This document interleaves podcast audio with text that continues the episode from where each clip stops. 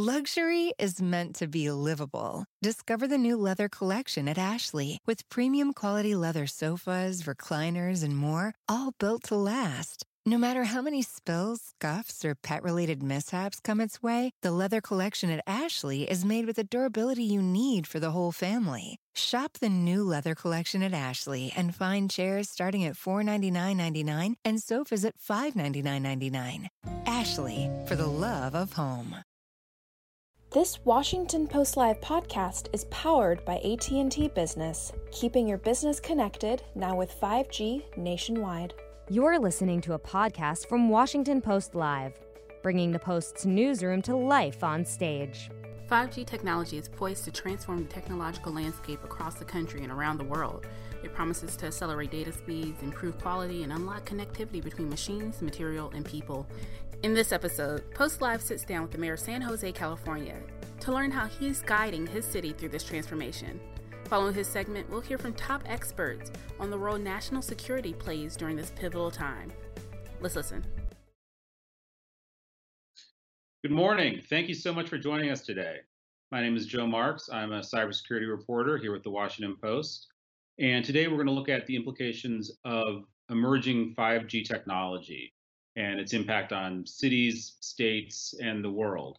Uh, we're lucky to be joined today by uh, the mayor of a city uh, whose city was one of the first to adopt 5G technology. Uh, please welcome Mayor Sam Liccardo of San Jose.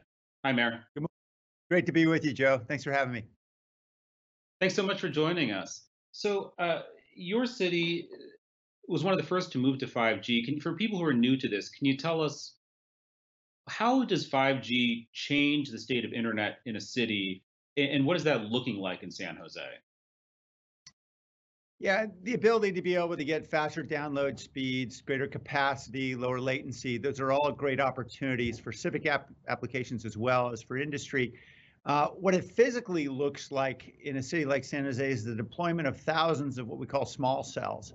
Uh, rather than large cell towers all throughout the city, uh, the uh, telecoms are installing small cells on telephone poles, uh, city streetlight poles all throughout the city. Uh, these are much smaller devices. And ultimately, what that means is we have a lot of opportunity for future application as this network gets built out and as devices get upgraded to be able to handle that capacity. And one thing that's interesting is you you've used this transition to 5G uh, that the telecom companies are making to try to uh, lessen the digital divide in your community. Can you tell us how that's happened? Yeah, we struck deals with the major telecoms a couple years ago in negotiations. They critically wanted rapid deployment of small cell infrastructure as they want throughout major cities in this country because it's critically important to have a certain density of that network to be able to deliver the benefits of 5G. And so the critical thing for them, for cities, is get out of the way, help us deploy it quickly. Uh, and we were more than willing to do that. But we also recognize the deployment uh, needed to better serve so many communities that are left behind. I think many of us regard internet access uh, really as something of a, of a public utility, something that everyone should have access to, particularly in COVID, as we're learning uh, all of the, the harms of the great digital divide on so many of our children who are unable to learn. And so, really critically important for us to find ways to get resources to be able to bring connectivity into low income neighborhoods where a lot of families could not afford even the most basic uh, of internet plans. Uh, and so we cut deals with them where they would contribute to uh, a fund, uh, a digital inclusion fund that we would then use to help bring connectivity and devices and skills to low-income communities. So that started a couple years ago. We've grown that fund, also leveraged it with some philanthropy and committed public dollars as well. And that has helped us uh, really accelerate uh, the build out of free Wi-Fi in many parts of the city. It's now connecting more than 100,000 people that weren't connected a couple years ago. Yeah, it's kind of surprising. I mean, you're you're right in the heart of Silicon Valley, but either there are how many uh, hundreds of thousands of children that don't have access to home broadband? Yeah, it's it's well, uh, I'll tell you the number that we estimated four years ago. We believed we had 95,000 people uh, who had no connectivity. Here we are, a city of about 1.1 million in the heart of Silicon Valley. Uh, that is a source of great shame and embarrassment for us, and certainly a huge hindrance to the educational and economic opportunities for thousands of our kids. Uh, what we've learned since we've dug in is that the number is probably even greater as we think about not just connectivity, we think about devices. About 23,000 kids uh, in our public schools did not have devices. And so, you know, between philanthropy and using federal CARES Act money and our own investments and partners, uh, we've been able to do a lot of bridging in just the last year or so as we've tried to accelerate this deployment. But I think the gaps are far greater in every city than anyone wants to really admit. And uh, essentially, we're leaving an entire generation behind uh, as the more access, the better access uh, portion of that generation uh, is able to continue to thrive and learn. And yet, you the you butted heads with the FCC on this because the federal government isn't necessarily on board with uh, cities using this transition to 5G to, to leverage this kind of uh, change. Yeah, I think you know the FCC under this administration has certainly been very industry friendly, and the perspective of many in the industry is what we really need is federal mandates uh, that essentially tell cities uh, you better approve all these permits, get all these small cells up on the poles, get out of the way and don't charge us anything for it. Uh, we need rapid deployment that doesn't cost us anything, and we need you to move at the speed of, of light. And the challenge, of course, is, is that it actually takes human beings to approve the permits, ensure that the installations are safe, get them up on poles, and that costs resources. And uh, as a result, uh, we have really two different models of, of moving forward we certainly know that there are some cities that have been resisting unduly and charging excessive fees and trying to, uh, you know, extract a lot of concessions that probably aren't appropriate. But what we also know is, that the only way this is going to work, if we believe this really should function as a public utility, is that either the government needs to ensure that there is equitable deployment of this technology and this infrastructure, uh, and that may require, for example, the industry to step up or may require the federal government to step up. But one way or another, we need more equitable deployment. Uh, and if we don't believe that this is a public utility, then it seems to me uh, we should expect that the industry would sub- be subjected to all the vagaries of a market, and cities should be able to charge whatever fees they want. Uh, now, I don't think at the extreme any of us believe that that's the best outcome. I think what we'd like to see is more collaborative approach in which industry and government recognize the imperative the, the, the, the imperative of moving very quickly. Uh, let's charge fees that are appropriate that help to pay for the basic staff that's required to put these in place, uh, but ensure that we can deploy these equitably. You know, in the second half of this program, we're going to turn to the national security concerns with 5G, and, and the U.S. is really in a race with with China and with a lot of the world to get this next generation of super fast internet going. Um, does the federal government have a, any point when they say, "Hey, you, it's the capital of Silicon Valley. Why are you holding this up? This is a national security issue." You know, I, I think uh, I think we know that this particular administration that national security has been used in very creative ways to justify a lot of things. Uh, what is imperative, I think we all agree, is that we want this technology to be deployed quickly and to be ubiquitous. Um, and there are two separate ways of looking at this. Either this is a public utility that everyone should have access to, uh, and uh, either we give free rein to public infrastructure. Let's face it, local taxpayers have been paying to put up all these light poles uh, in cities like San Jose, uh, and uh, they certainly shouldn't have to subsidize the free deployment of infrastructure that benefits a telecom industry. Uh, so if we're not going to put this burden on local taxpayers, then it needs to be either on industry or the federal government. Now, the federal government's not stepping up with money, so the industry needs to be paying fees that compensate local taxpayers for the cost of the infrastructure, the maintenance of the infrastructure that they're utilizing. And I think that's really the basic premise here. Uh, if we think it should be uh, a public utility that should be rapidly deployed, and that means and we give free access or widespread access, then the industry also needs to step up and regard it as a public utility, ensure that it's uh, it's freely available uh, to low-income communities, as we expect many utilities, for example, uh, water and, and, and, and, electric infrastructure and so forth, we expect that is going to be uh, subsidized in some way. So once 5G ubiquitous in San Jose, what's it going to look like? I mean, this is a whole new generation of internet technology, far faster than anything we've dealt with before. How, how are companies going to operate? How, how is uh, industry going to operate? Well, a lot's going to depend on the deployment and how quickly um, we're able to, with greater density and deployment and um, and obviously the advance in the device is able to really dramatically reduce latency uh, in the signal. That is really important as we think about some of the great applications of 5G, particularly around, for example, autonomy uh, in vehicles. Uh, we are, for example, looking at how we can transform what is an aging light rail fleet into a fleet of autonomous buses.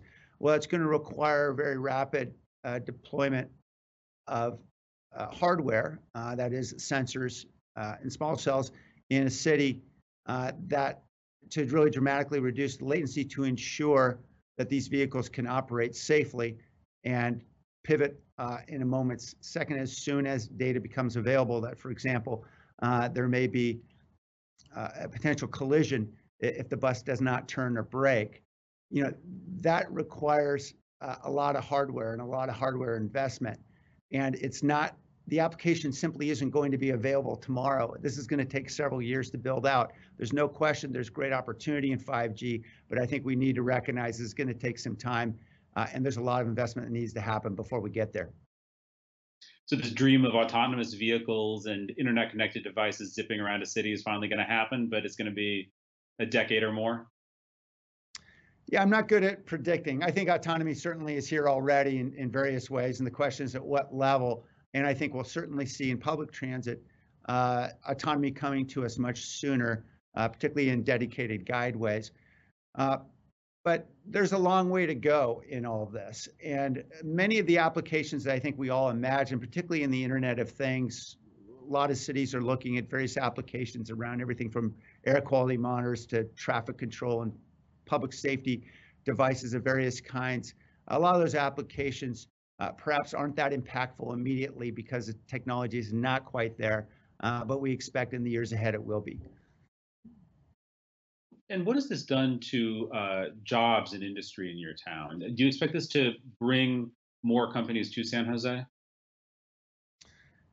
Well, we expect it will probably bring more jobs everywhere. Uh, the, the projections we've seen from a lot of smarter folks than me, you know, expect trillions of dollars of benefit in the economy.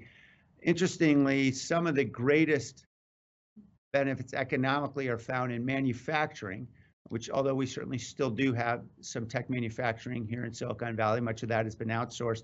And so some of the greatest benefits may be um, in the Rust Belt, uh, where the manufacturing is still happening, where processes uh, can be rapidly uh, improved safety can be dramatically improved as well. And so I think the benefits are really going to be widespread. This is not just about San Jose and Silicon Valley, though certainly uh, a lot of those devices and uh, a lot of the software is being developed here.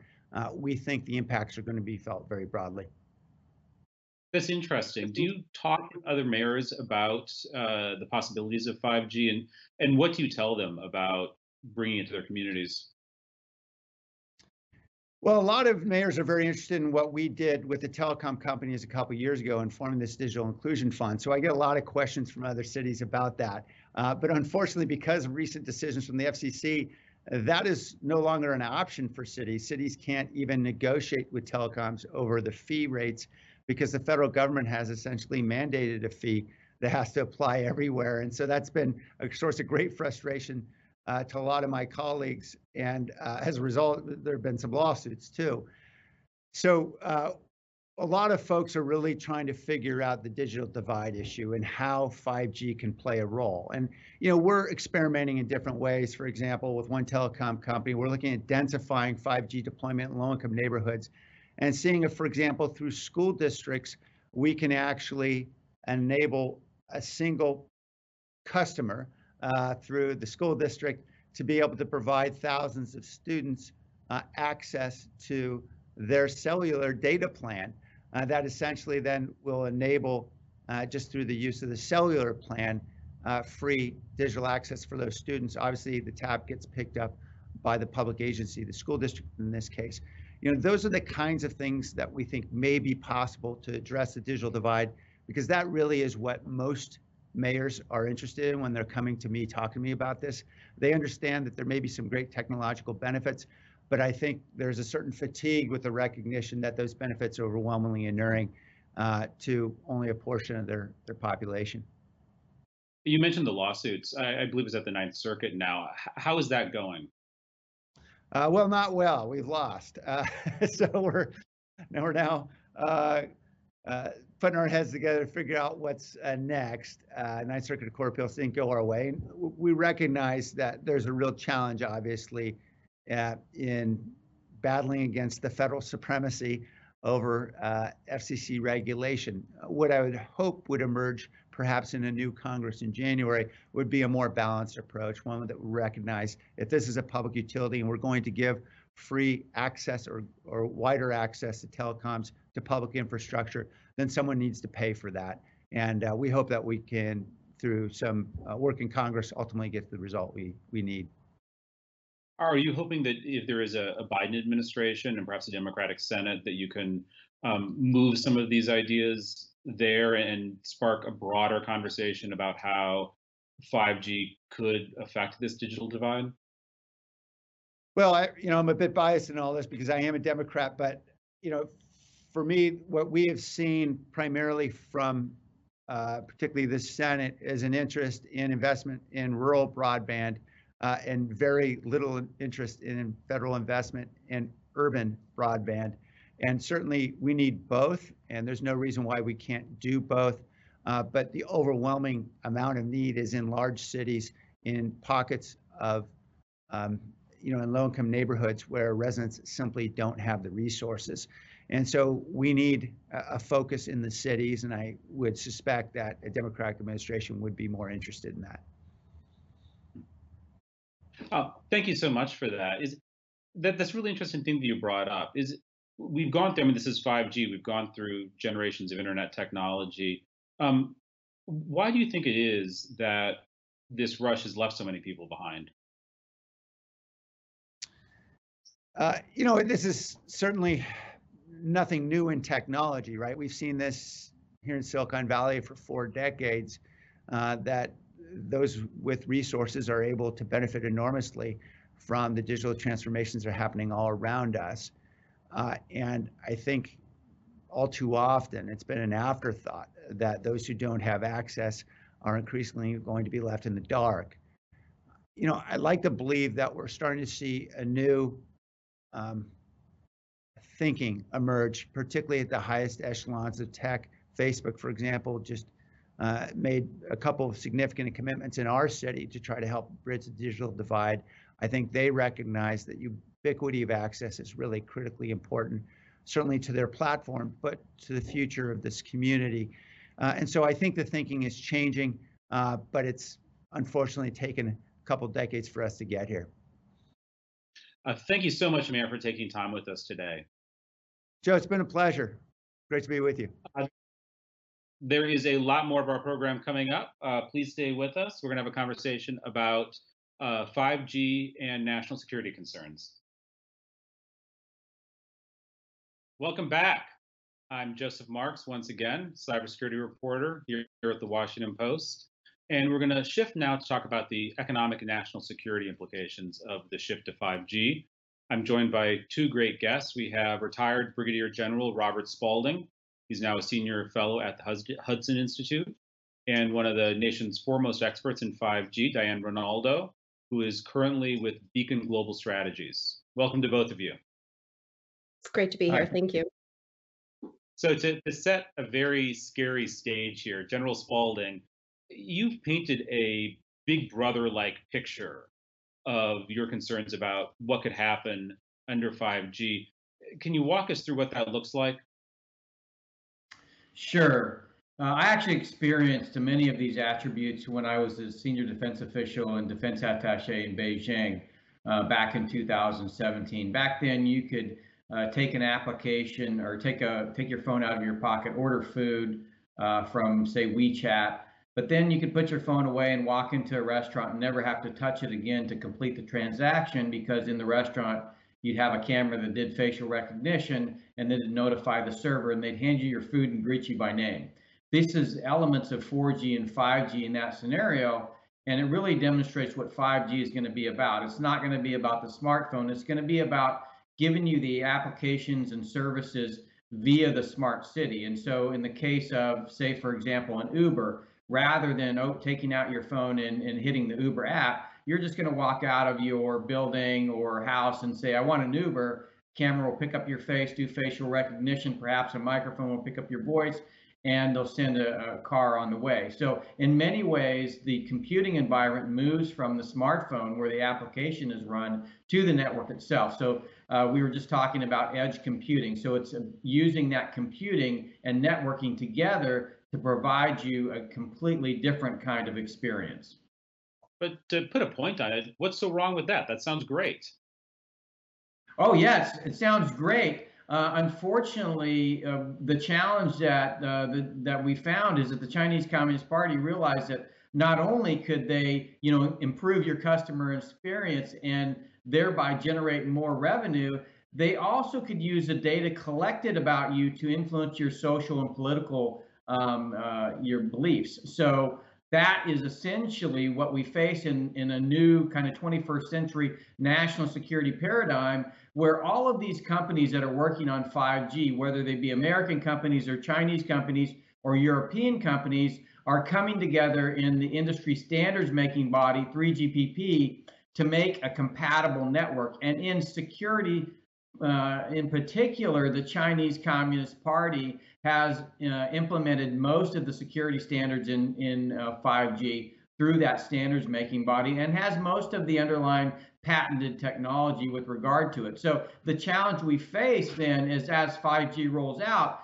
the ability to collect data and China uh, believes that their their goal is to become the Saudi Arabia of data because it drives artificial intelligence enables their companies to not only be dominant economically, but also allows the Chinese Communist Party uh, an ability to influence populations, not only their own, but also outside their border. Um, so I want to get back to China in a minute, but I want to bring in Diane. Uh, probably not surprisingly, you two have pretty diametrically opposed views about who should be in charge of the development of 5G. Diane, um, you favor an industry-driven approach. Can you tell us why? Yeah, absolutely, and, and it's great to be with you all today. I would say that the current um, the current structure that's been in place for 25 plus years has has let us lead on 3G, 4G, and we're, we're leading on 5G. Uh, any any type of a scheme that is being suggested where we the United States, the US government would actually take hold of of any wireless infrastructure is just not feasible. It's an unworkable scheme cloaked in, in national security. We talk about 5G as it's one thing, but it's not. It's a myriad of technological deployments. You have three major carriers that are currently building out 5G in three different ways. They're using different vendors, different bands of spectrum, different technological advances and then you have a fourth carrier coming online with Dish Networks, and they're using Open RAN to build out their nationwide network. And the competitive system is allowing the marketplace to, to take hold. If one of those companies has a failure, customers are able to go someplace else. And if, if one company loses customers, you can bet that they are going to work and run as fast as they can to bring up their, their network to par and that's how we're driving the future of technology is through that competitive edge. Can you imagine moving that to one single company? One point of success one point of failure. If something happens what do we do? Who loses? We'll all end up losing we want to make sure that the most advanced telecommunications network in the world, the United States, is able to continue on the path that of success that the United States has shown over the past 25 years. I'm bullish on the United States and excited to see what our industry leads us in the future. Uh, General, it sounds like Diane is saying uh, 5G is coming. Uh, we should be as expedient and competitive about it as possible. That's industry's job government will just slow things down and, and we'll lose the future. What's what's wrong with that? Well, you know, she talked about leading in in, uh, in 2G, 3G, and 4G. The truth of the matter is the government used to put a lot of money into Bell Labs to do telecommunications research. Now we have no network equipment providers in the United States whatsoever. In terms of deployments, most of the deployments going in for 5G today are in China and South Korea.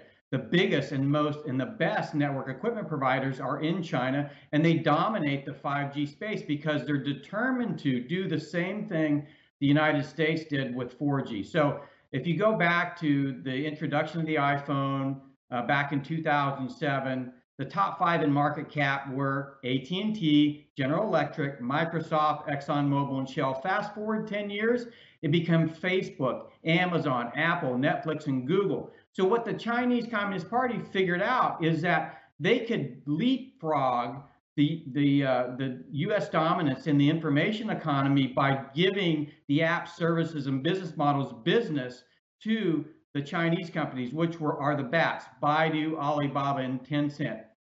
5G is really about enabling machine-to-machine uh, um, communication and artificial intelligence and autonomy. So as I said, the Chinese Communist Party is actually leading in 5G and they're leading in artificial intelligence and they're leading in 5G deployment. So not only do, do they have uh, network equipment providers that provide network equipment all over the world, and the only reason they're not providing it today in the United States is because we have blocked them. And so what the United States has done is essentially given up leadership in technology because the government is no longer willing to invest in it. This is a national security issue precisely because the Chinese Communist Party and other authoritarian regimes like Russia, like North Korea, like Iran use the data and, and the global internet to influence populations, to influence them to you know abandon democratic principles. This is going on all around the world, not just in the United States, and we see it every single day. So it is, uh, in a sense, the way that countries go to war has changed, and they've changed with the introduction of a global internet. Um, you, you, talked about Chinese companies that are uh, owning uh, 5G network infrastructure, two big ones, Huawei and ZTE. Diane, should we be concerned that if we let the free market run the show here, we're going to end up with is uh, Huawei and ZTE controlling a lot of the 5G uh, infrastructure across the world? So I will say that I am currently working on a project, the Open RAN Policy Coalition, where I am the executive director. It's 56 global country, uh, companies that span not only the globe, but the mobile ecosystem. And these companies have come together to talk about if we're able to standardize the interfaces between the component parts, the radio, the software, the hardware, that you will be able to drive competition, which will lead to greater innovation and drop down prices. As a former policymaker, I can tell you that this has been on the minds of policymakers for 10 years now. And from a commerce standpoint, we always looked at this issue if not them, then who? How do we ensure a more robust and diverse supply chain? And when I was t- at Commerce and talking to my counterparts around the world, I can tell you that first and foremost, it was cost on why they were making a decision to go with one company versus another. Um, and second was the ease the ease of actually putting it all together. So the idea of Open RAN, where you're able to mix and match, you are able to optimize and best customize a network suited for for the needs whether you're in New York City or my small hometown of Rumford, Maine, you want to build a network that's best suited for, for your area. Um, and so not only are you further invigorating that competition, that innovative spirit, you're driving more players to this market where the barrier for entry has been so high. You're now allowing all of these um, different component manufacturers to, to come into the market and, and, really show that that next generation edge of um, vendor telecommunication vendor networks. Uh, can you explain what Open RAN is, and does that mitigate some of the security concerns the general was talking about? So Open RAN is the concept. It's not a technology, it's just a different way of structuring the architecture. So I would liken it to the old stereo system that I received as a kid in a box, where you have all the component parts, all the pieces in one box, and that we're able to plug plug it all together in the back. So the idea, but you know if you wanted a new cd player you couldn't interchange it because it wasn't connected to the system. Or if you were upgraded as time goes on you couldn't run spotify through it because it didn't have bluetooth. So the idea of open ran is that you would standardize the interfaces between the subcomponents so that you can mix and match so that you can you know, make a decision to go with the next best radio that's on the market um, or uh, update software as it comes online. So you're really opening up competition within the subcomponent level that actually makes up the whole uh, base, station, base station radio access network. Um, and so the base station is actually what's going to be on top of your cell towers. It's the most intensive uh, portion of a network, consider you have to have one on every uh, every tower. So it's been um, it's been overwhelming over the past seven months since we started the coalition where we have you know originally thinking just domestically in the united states but realize this is indeed a global conversation. So we are spending our uh, the vast majority of our time right now talking to policymakers around the world and sharing best practices on how we can move forward into the next generation of networks. And, and general uh, officials at the Homeland Security Department, State Department have spent a lot of the last two years trying to convince allies to not allow Huawei to build their 5G networks out of concern about what the Chinese Communist Party could do on those systems. They have talked at times about Open RAN as a strategy to mitigate this. The idea being that if the US or an ally is building the software that runs on top of that 5G hardware, that might make us more secure. Uh, does that have any validity, do you think? Not at this point. You know, I think Open RAN is, is, a, is a great idea. The challenge is the radio heads themselves actually are still an art to make a carrier grade radio head. You know, the best radio manufacturers today are Samsung, uh, Huawei, and Ericsson. There's also Nokia and ZTE. And so, you know, if you're going to have a top notch radio program that supports a carrier grade network um, that is enabling you to then choose from companies that aren't you know, influenced by standards or technology from China, then that's going to require investment by government. Because quite frankly, if you look at the telecommunications ecosystem, there's not enough profit being made by these network equipment providers that you know force them or enable them to actually spend the kind of money in research and development to create the kind of you know distributed architecture that Open RAN requires. And so, if the governments aren't putting money into it, it's really it's a it's a, uh, a setup for failure. So I think the challenge that we have right now is you know the government actually has to get into back into R&D in the telecommunications space. It's been there in the military, but it's stepped away in these in these commercial telecom um, implementations, and it's a challenge for our democracies because as we've seen, as we see today, we have Chinese, Russians, Iranians basically influencing our space through that uh, telecommunications infrastructure. So we have to really focus on this as a national security imperative. Um, given the absence, I, Uh, go ahead. Go ahead. Oh, I'm sorry. If I, Joe, if I could just add on to that, what we've seen in the telecommunications industry is that there's been very little venture capital money because of the closed and proprietary system that exists today. And already, as the general mentioned, there are four major radio providers. We've seen over the past two years that there are now 19. By breaking down the barriers to entry, you're going to allow the next greatest product to able to come forward because you're able to break down those barriers and limit that barrier to entry. So, you know, I, I agree by by injecting further competition that you are going to bring more players onto the market, which is going to allow us that leap ahead technology that everyone's looking for. Um, the the president and some officials have floated the idea that you know, hey, we really don't have a 5G builder to compete with Huawei you know, what if we just invest in Ericsson and in Nokia, two Scandinavian companies that are in the five build 5G systems? Should we do that, Diane? So I will say that the the idea of bringing forth an open RAN concept would eliminate the need for the government to step in and as you said, prop up a company. Um, again, by breaking down the barriers and opening up the architecture, it allows for new entrants into the market. Um, and there are a lot of players in the United States that already exist. You know, the Microsofts and the um, uh, CommScopes who, who build radios of the world that could easily step into that space. um, as well as global companies that um, have not yet have not yet been thought of. But it really does kind of break down the barriers and allow for new entrants into the marketplace. How far do you take that? I mean, the as I said earlier, the federal government has spent two years trying to, um, first barring Huawei from building 5G systems in the United States, trying to convince allies in Europe and elsewhere to not allow Huawei to build their systems. Um, is that moot? Should uh, is there no danger in a Huawei built system now if Open RAN uh, can be utilized? So the United States has made a decision that they're not going to allow Huawei and ZTE to build our networks due to national security concerns.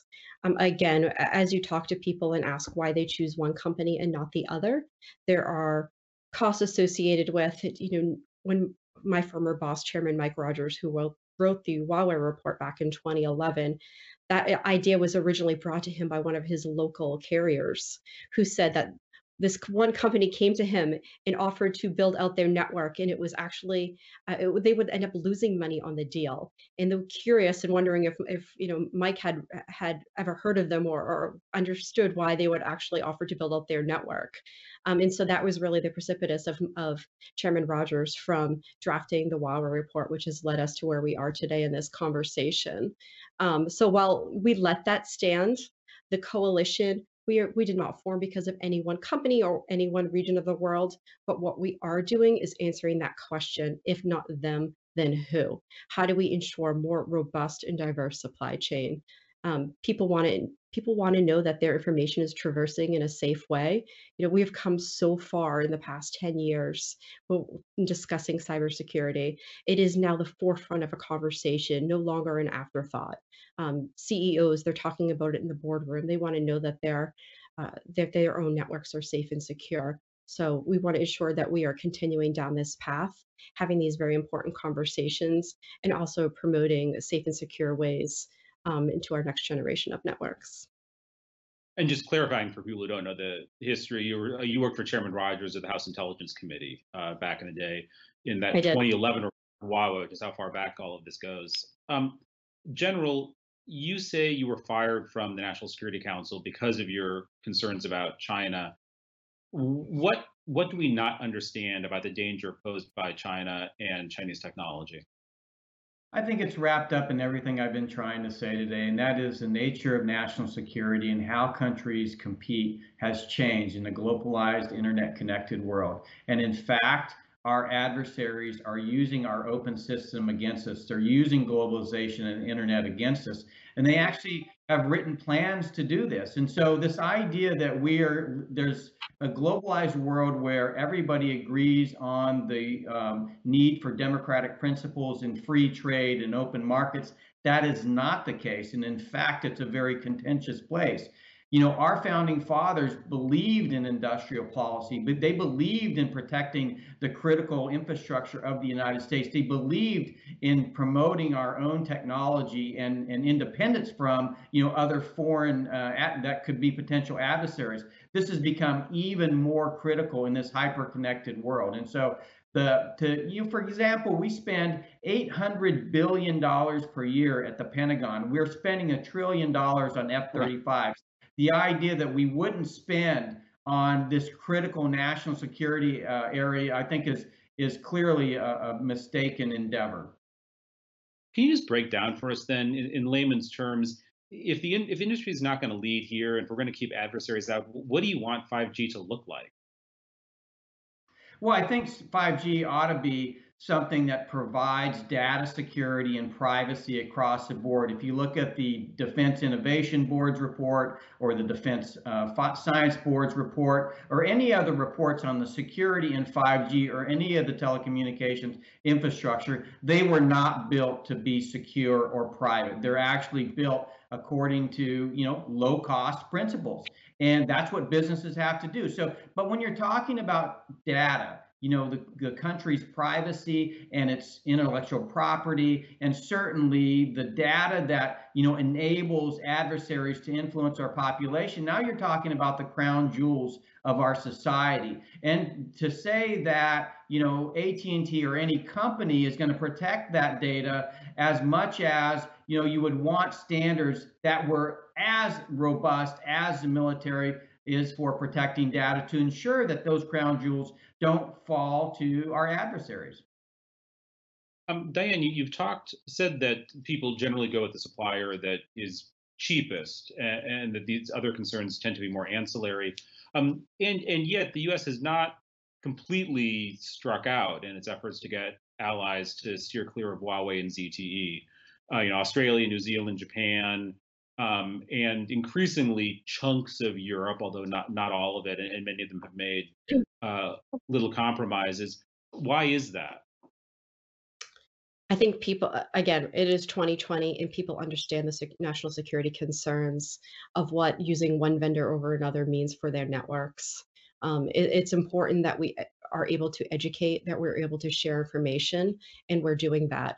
I would say in the past 10 years, the United States has gone above and beyond to ensure that our allies around the world are properly um, they, that they have the ability to to have the same type of intelligence that we have in our country and that we share that information and that they know the the possibilities of having an unsecure untrusted vendor in their networks and what that could do to them.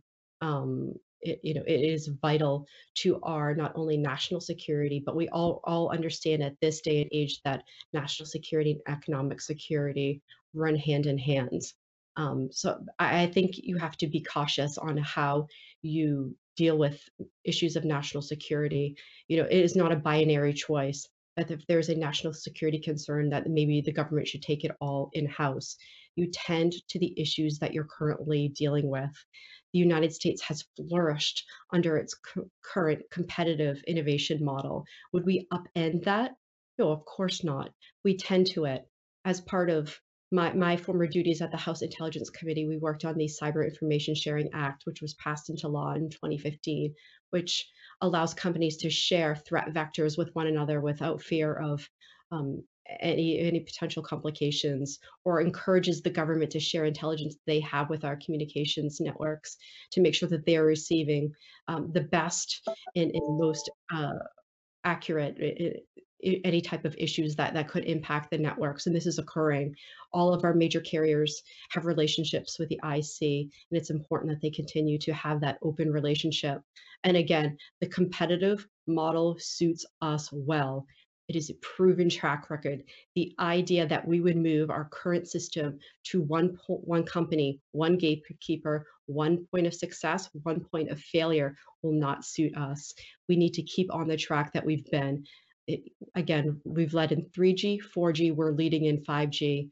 Um, there, there's absolutely no reason that we would change from the trajectory that we're on.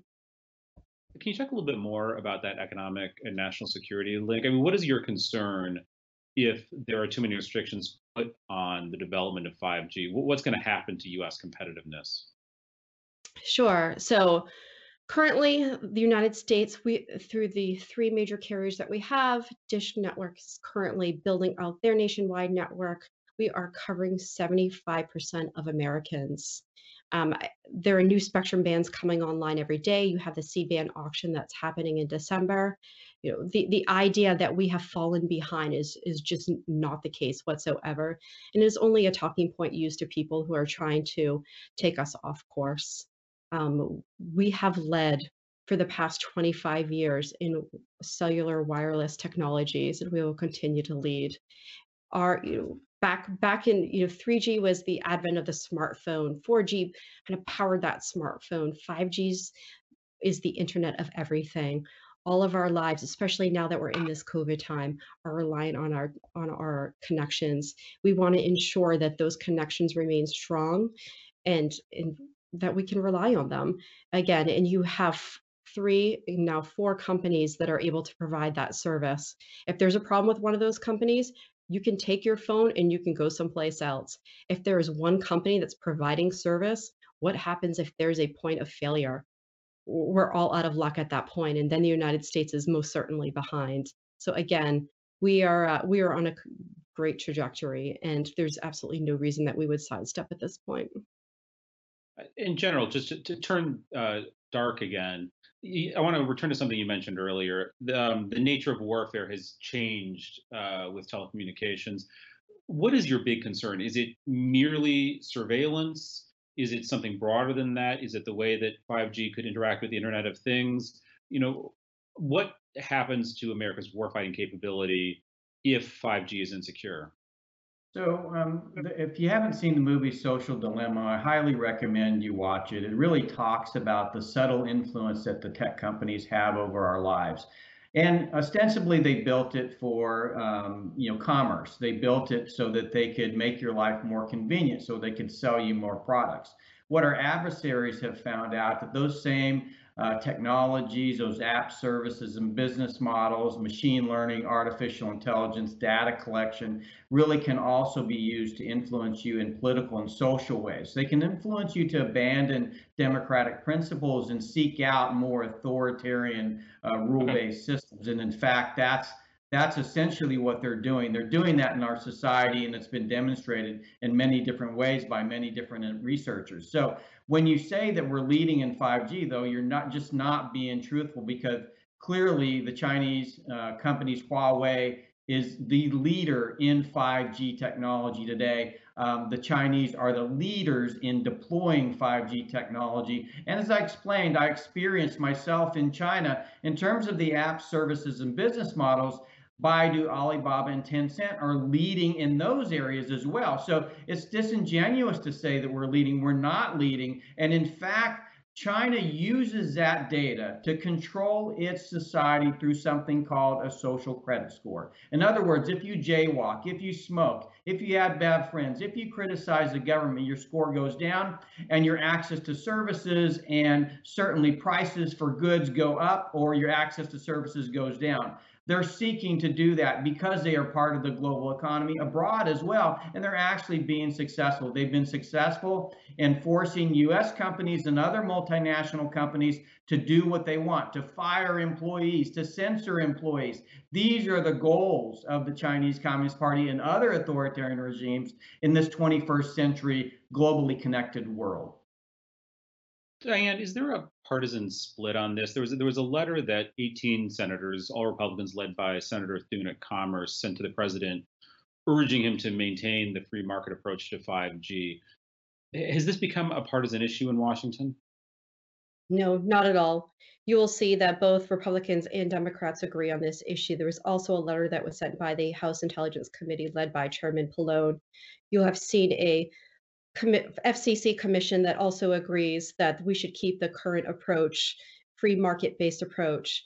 And if I could just just address the issue about China's winning their, you know, as we said, winning the race to, to 5G, that couldn't be further from the truth. The United States started developing and deploying 5G a year before China. We have 75% of Americans covered. China is building the network to nowhere. They have base stations that are not connected to anything. United States is building out in 80 medium and large sized companies as we speak. We've ha- we will have, from what my understanding, 100 large and medium cities built out by the end of the year. To, to if we're looking to win the race to 5G, our path to success is not being like them, it's doubling down on us. And that's what I'm here to say today. We need to keep on the trajectory that has made us first. 3G, 4G, we're leading on 5G. To to anything that would take us off that trajectory would just be ludicrous at this point. General, the network to nowhere? I, look, I've lived in both places. The things that you could do back in 2017 with a smartphone blows America today away. And we're talking about moving away from the smartphone, as I said, to the smart city. Again, blows America away. There's two cameras for every person in Beijing, and they're all powered by artificial intelligence. So their ability to look at what things are doing, to improve their traffic, to improve, you know, coronavirus, um, you know, dealing with that, they are far in advance artificial intelligence wise, data collection wise. Um, these companies, quite frankly, they've taken the technology that we developed and they've improved on them greatly, and th- it shows. Last year, Alibaba made $38 billion on 11 11 Singles Day in China. These are global companies. They're going to be the biggest global companies in the world, and they're going to do so on the basis of the fact that we've allowed them into the globalized system, and we allow their telecommunications companies to be right up alongside of you know AT&T and Qualcomm and Cisco at these standards making bodies. I'm sorry, but that's the the fact and you can't deny it. It's happening. I've lived in both systems. Theirs is much better, and it's and it's getting scary. Their power over their ability to have power over the rest of the globe as well. And on that disturbing note, uh, thank you very much. Uh, that's all the time we have this morning. Uh, Thanks, thank Joe. you, General Spalding you. and Ms. Rinaldo. Thanks for listening. To hear more interviews from this series and other Washington Post Live programs, visit us at WashingtonPostLive.com.